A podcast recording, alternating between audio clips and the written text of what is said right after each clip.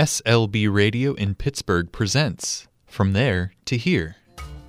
Stories of men and women born in other countries who now live in Pittsburgh. I was born in Zambia. in Chile. Taiwan. I moved to the US from Iran when I was 11 years old. In Turkey, military service is compulsory. Every young man has to serve, and there is no age limit. You cannot run away from it. when I was growing up. My mom's parents um, lived with us in the same house. It's very common in Ukraine. And my dad's The good part of being an immigrant is that you meet people from all over the world which are in the same situation as you. On this episode, Teodora Schipper. Teodora is from the Philippines. She talks about the beauty of the country and its farming and fishing industries. Even though she grew up in a poor family, Teodora was good friends with the daughter of the principal at her school. They shared textbooks and childhood memories despite the wealth gap. Teodora moved to the US after getting married to a Pittsburgher visiting the Philippines. Here's Teodora's story. My name is Teodora Schipper. I was born in Camarines Sur, Philippines on November 14, 1944. To say I'm 68 years old. I was born in a village. Aside from farming, we have beautiful beaches and palm trees, as you can see in tropical countries. And we have farmlands and lakes and ocean where we catch the fish. So it is a beautiful, beautiful place in the Philippines. A lot of beautiful beaches. That's where I was born. It's a very lovely place. Of course, the Philippines is a small country compared to America, but it is one of the um, fast growing in terms of population in Asia. And of course, it's 93% Catholic.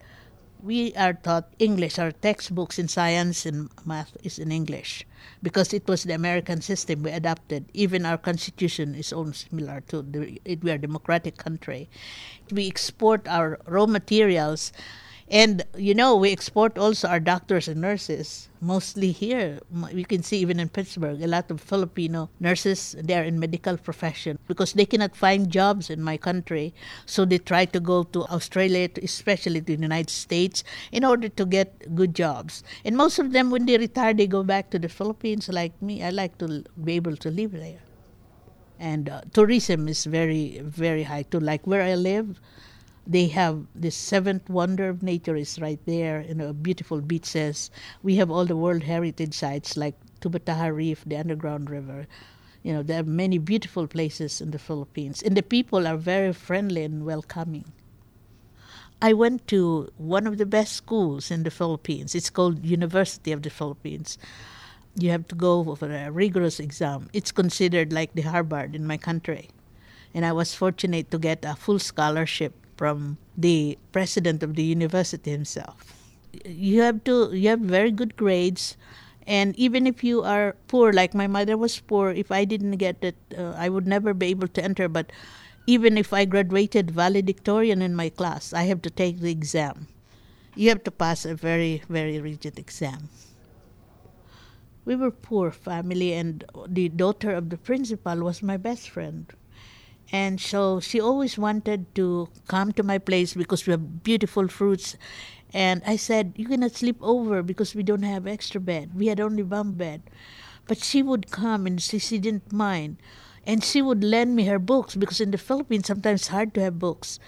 And even if we were competing in class, because like she was always my second honors and I was always the first honor, and still she would lend me her books. So she was very kind to me and uh, we would sing together we would dance together. It was a very beautiful experience that she would invite me to her home and i was hesitant to invite her because we were poor and they were considered upper middle class and i didn't want her to come to my house.